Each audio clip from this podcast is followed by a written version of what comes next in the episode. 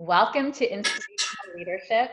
Uh, for those of you who are new to the show, for Inspirational Leadership, what I'm creating here is episodes where I talk to progressive CEOs, uh, progressive HR leaders, thought leaders who are talking about leadership and what it means to create positive work cultures where people can do their best work and where leaders are living and breathing the values. And I'm um, very excited, thrilled for today's guest, who is Liz Elting.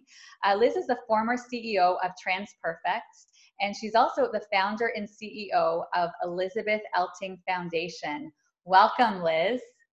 Thank you so much, Kristen. I'm so excited to be here talking to you. So, thank you.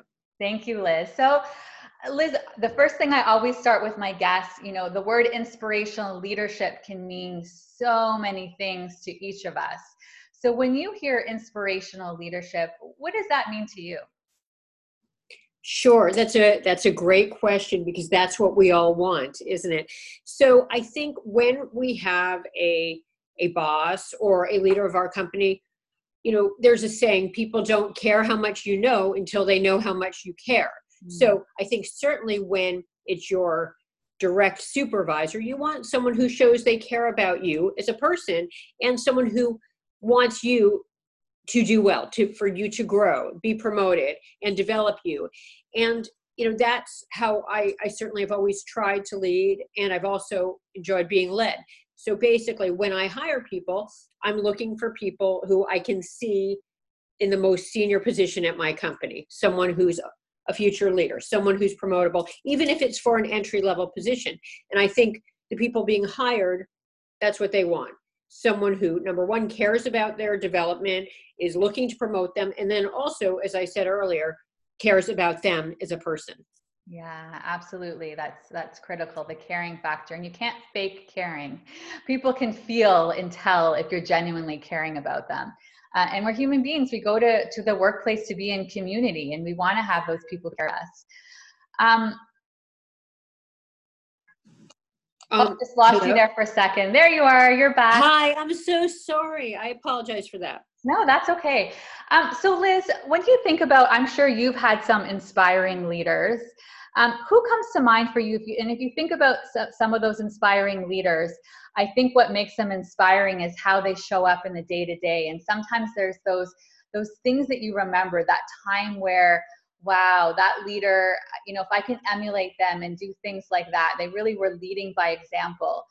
How has that shown up for you where a leader has really shown you what it looks like to be an inspiring leader? Right. And, and I will tell you my my history is I've I've not had a boss for for many many years. I, I started my company tw- when I was 26, so 27 years ago. Yeah. So I'm trying to think. Leaders at my company, certainly, I've seen people who are leading other people, and as far as what's in spot, what what makes them inspirational, I think it's, and this is what I try to do as well.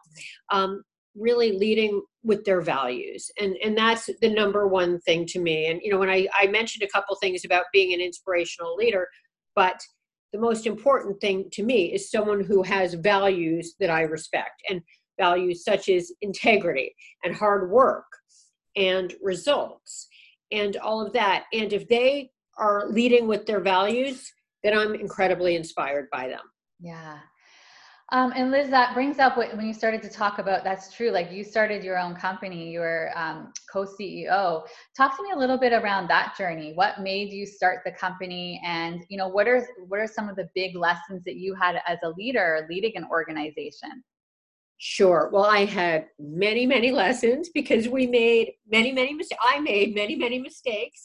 Mm-hmm. Um, you know, as I mentioned, I started it when I was very young. So, as far as I can tell you what led me to start it, but in a nutshell, I worked at another company in the industry and I loved the industry. It was the translation industry. Anything that a company needed in a foreign language um, is what we were doing. And, but back then, there weren't nearly as many, we weren't working in as many deliverables. It was PowerPoint. Uh, it, I'm sorry, it was Microsoft Word and Word Perfect. That was it. Yeah. When it was also, if a client needed something, I would have to tell them it took 10, 10 pages would take a week when I knew it could be done in two days, and that type of thing.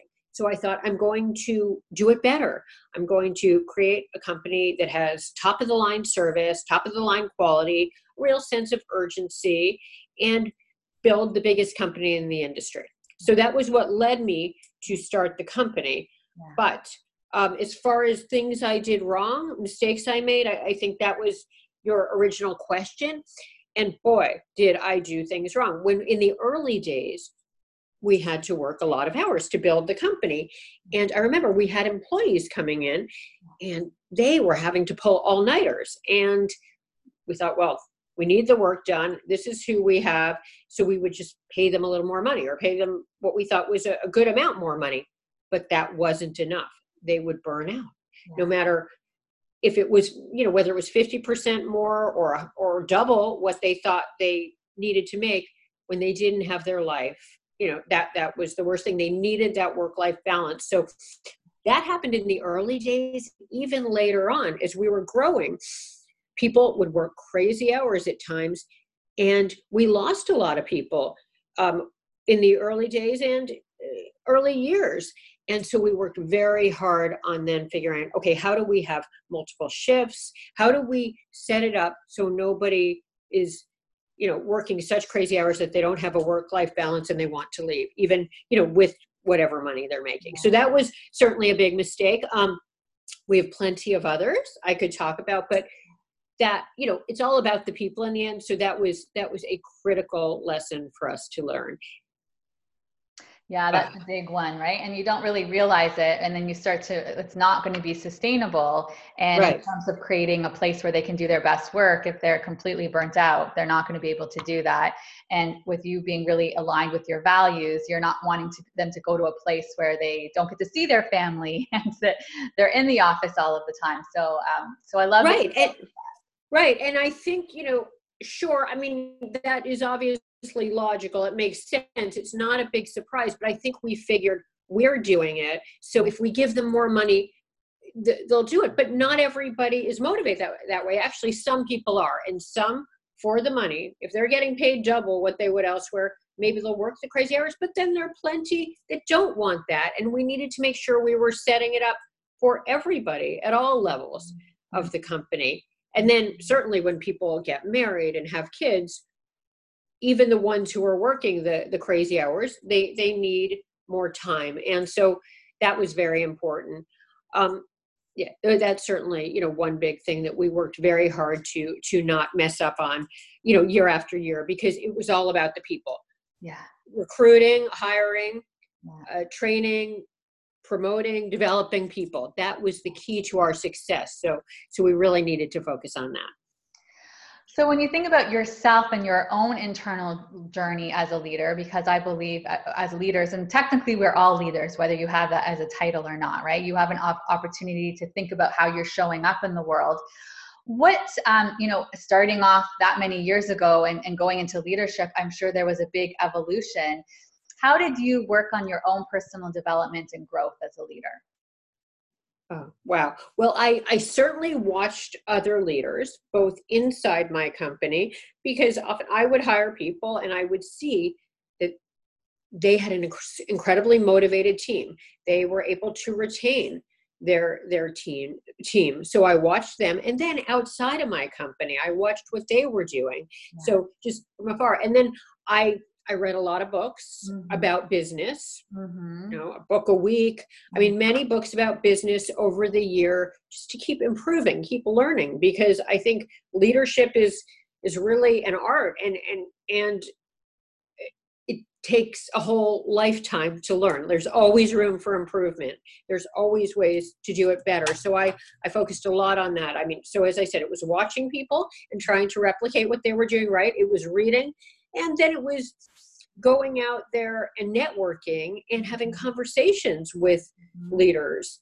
Um, so those were things that I did to become better. And you know, as I said, there's there's there's more. You know, we can always do. There's more we can do, and and that's what I've been doing. I'm curious if you ever had anyone along the journey um, in terms of um, structured mentors or worked with any coaches. Um, from my experience, every time I talk to leaders, they've had sometimes it's been, you know, a, a, a, mentor has actually been assigned to them in the organization, but a lot of times it just happens organically. So I'm wondering if you've had mentors or worked with any coaches.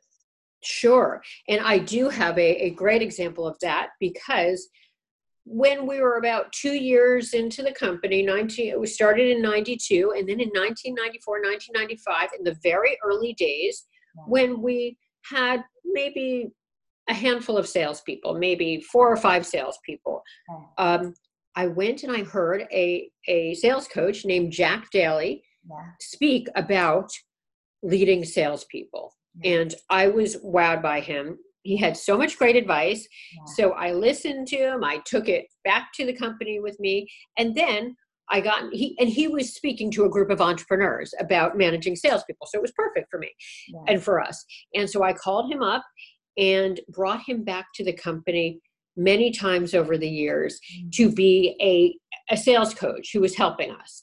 Yeah. And as I said, in the early days, it was when we had four or five salespeople. In the later days, we had as many as 600 salespeople. Wow. And but he came to us when it was a small group, and he would do one-on-one um, coaching with them, and we would sit alongside him and watch my partner, and I would do that. And then in the later days, he would get in front of a room and talk to them about how to be better salespeople when we had hundreds of salespeople, and he would jump on tables. He was fabulous, but um, he was a great coach as far as giving me advice on how to be a better sales leader and be a better leader in general and then also he he worked with our people directly and he was fantastic he also wrote several books yeah. and i read them those books so uh, yeah I, he was a good example of a coach and a mentor also i'd say my parents yeah. my parents were um, just over the years they've they've led by example from the day I was born, you know, from, or from when I remember my earliest years and to this day. I call them, I ask them for advice, and they're they're amazing. Yeah, it's such a I've heard a lot of people say that, right? Their mentors, those people who were the leaders that they were witnessing when they were younger, were their parents, right? And they're trying to right. emulate those positive behaviors that, that they're showing. And I'm sure there must have been something in your parents, like for you to just jump off and be like, yeah, I'm just going to start a company, right? There are certain um, skills and characteristics that they, they, they help to, to, um, to, to almost like blossom and create in you to make you you know there's part of it that's just the innate right but i'm sure witnessing a lot of the skills and talents that they brought created some inspiration for starting your own company as well Absolutely. Um, it was everything from the, okay, I mean, there were a number of things. They told me never be financially dependent on anyone, um, including a man, of course. So that was a very valuable lesson. Yeah. I watched as my father, in his role, um, ultimately as president of Grey Advertising, he had eight senior vice presidents reporting to him, and six of them were women which was fabulous. This was back in the 80s. So, yay, girl power, he got it. Um, my mom was incredibly motivated. She she had an amazing career. Uh, she actually, I mean, just on, on the woman's thing for a moment, she she could have been whatever she wanted in life. She, I mean, as far as having the abilities, she ended. She was valedictorian of her class in high school with over 700 students, but but and she wanted to be a doctor and she was told well you can either be a mother or a doctor. What do you want to do? And she ended up being choosing to be a mother. And so she ended up having a career in education and she did a fabulous job and she was teacher of the year and all of that. But um you know so they my parents encouraged me to work to have a career. Uh, we also lived in three countries. By the time i went to college they were very interested in that, which is international. And one of them was for an entrepreneurial opportunity for my dad. From so that was how I think got interested in entrepreneurship and the international piece of it. So yes, great role models but the values the values yes the values because that that's really what's relevant to all of us right i mean as i said before integrity i was taught honesty is the only policy um, you know, it was about hard work. The harder you work, the luckier you get. Um, being kind and respectful.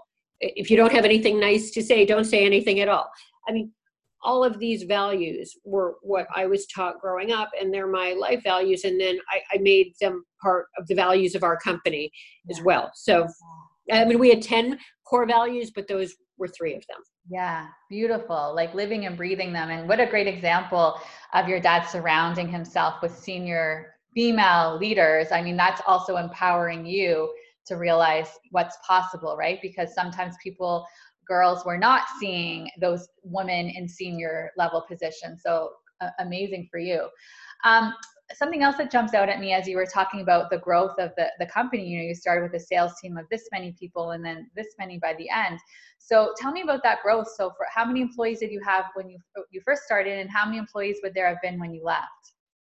Well okay so when we started I basically was working with my partner. So there were the two of us, my business partner, and we started out of an NYU Business School dorm room. And the goal was within six months to be in an office. So the two of us started at the end uh, well right now there are over I, I, think when i sold last year there were over 4000 employees wow. globally um, i mean so th- that was how we grew but i really attribute our success to a few things and i think this is very important for companies one is we were very sales focused yeah. um, as I mentioned, I think we had as many as 600 salespeople, and that was very important because we we're constantly focusing on taking care of the clients. Yeah. Basically, relationship management. And we needed a lot of salespeople in order to do that. And then new business development in order to grow into the world's largest language solutions company, which is what we were able to do. But the other piece,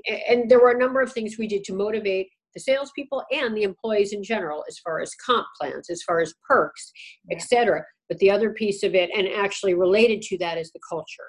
Mm. It's all about the people. And certainly in a business to business service, it's all about the people in this in the service industry, but but in any company, I believe. And so the, my goal was always to be an employer of choice in our industry, and really, ideally, in any industry. Yeah. So focused a lot on the culture and keeping people happy and getting feedback from them. Um, you know, regular surveys of the employees and then exit interviews when they left figure out how how could we be better? How could we treat them better? And how could we be a better company? That's what i love to hear right? When it's really intentional and it's it's a different place to come from. Yes of course you want to be a profitable company you know you didn't just start the company for fun um, but you're realizing not only can you be a profitable company you're also going to bring these people all together why not create something where they can do their best work and be happy every day at work? Um, and and caring like you said right from the beginning to circle back right where you care a lot about the people where there are those values and that culture is really important. Um, just to to like a second additional question around there why do you think some organizations don't they say they care about culture but it's too much of a tick box exercise you know what's keeping them from really uh, genuinely authentically making culture a priority?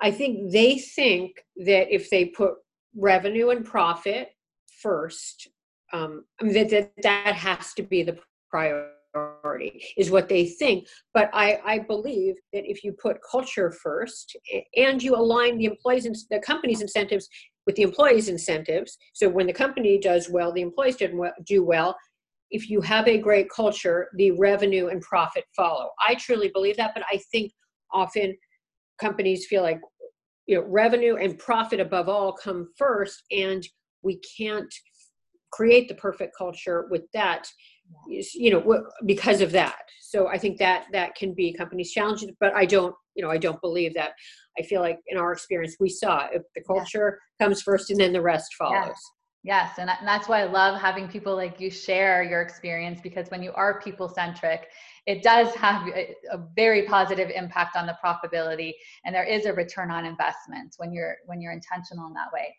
Um, Liz, I don't want to forget to ask you about your foundation. So tell me about what made you start the foundation and what you're focused on there. Sure, absolutely. I will say I, the reason I started is I sold my my half of the company last year. And along the way, I encountered issues with sexism and um, yeah, I mean, basically misogyny, sexual discrimination, all of that. And I, I, I encountered it before I started my company, and then while I was in my role, I encountered it. So I thought, I want to do something to help support and empower women. Now I can make that my main focus. So that is the mission of my company. And I say women, but also other marginalized populations. I, I'm interested in that as well. I will say I also get involved in both heart disease and cancer because those are the two biggest killers of people in you know in the world and so i i do those things as well with my philanthropic work but the core mission comes back to helping support and empower women and achieve and other marginalized populations and achieve equality for all. Mm, such beautiful impact you're making in the world with that. I have so enjoyed this conversation liz. Um, but as we end today's conversation um, any final thoughts you'd like to leave with this with the audience? Oh, well thank you. I've so enjoyed it as well kristen. I i, I love talking to you and i i just um you know i'm i'm very excited for what we have going forward. I i love that we have more entrepreneurs than we've ever seen. I i see a lot of women entrepreneurs. I think that's fantastic. I i see a big change from when i started because it wasn't uh, quite the thing to be an entrepreneur in the uh, 80s when i started working whereas now I think it's wonderful because people really can be the master of their own destiny. If they do it. They can live their their ideal life, their perfect life, and they can create the culture that they want within their company. If they're not finding it elsewhere and if you're in a corporation you may not be for whatever reason. Uh, you know what we were just talking about either you know the values of the company or the way certain people are treated. So i'm a big advocate of women being entrepreneurs and creating their own you know perfect world. And um, i think anybody can do it. It's just about putting in the time and wowing the client with service and wowing the employees with with the culture. Um, and I, I think um, it's just a wonderful thing and I, I, love talking about it and, and i think we're in a great place for people to do it right now. And it's a very exciting time with technology to you know and people being able to work remotely there are a lot of ways it can get done more easily than it could years ago and i'm, I'm such a fan of it and so excited about it and um, I just say, you know, go do it. If yeah. if you're thinking about it, if you have an idea, what do you have to lose? It's exciting. Go do it. Yeah. such a great way to end it and such a good reminder too because there's been so many statistics show uh, some as high as 70 80% of people hate their job uh, to empower people to remember it's a choice and that they can design their reality. And while it might feel scary at first, you know, surround yourself with good people. Um, there are opportunities. And sometimes it might even be that you don't have to go start your own company, but you're not happy where you are. Go to another company that has the right values. Don't feel like you're stuck. You're absolutely right. And one other thing on that, because yes, I mean, there are many great companies out there and people may even be at them. So then it's about intrapreneurship, right? Yeah. Starting your own uh, department, idea, company within your company. I mean, at my company, one of the values was own it, meaning treating the company like your own. And we had a lot of people who were did were entrepreneurs within our company and if people have ideas and they can do them at their own company and they will be funded and supported by their company that's a great way yeah. to create their own perfect world as well yeah yeah such a good reminder liz i have really really enjoyed this conversation thank you for being here today Thank you so much, Kristen. Wonderful speaking with you. And I really, yeah, I just really appreciate it. Thank you so much. Thank you.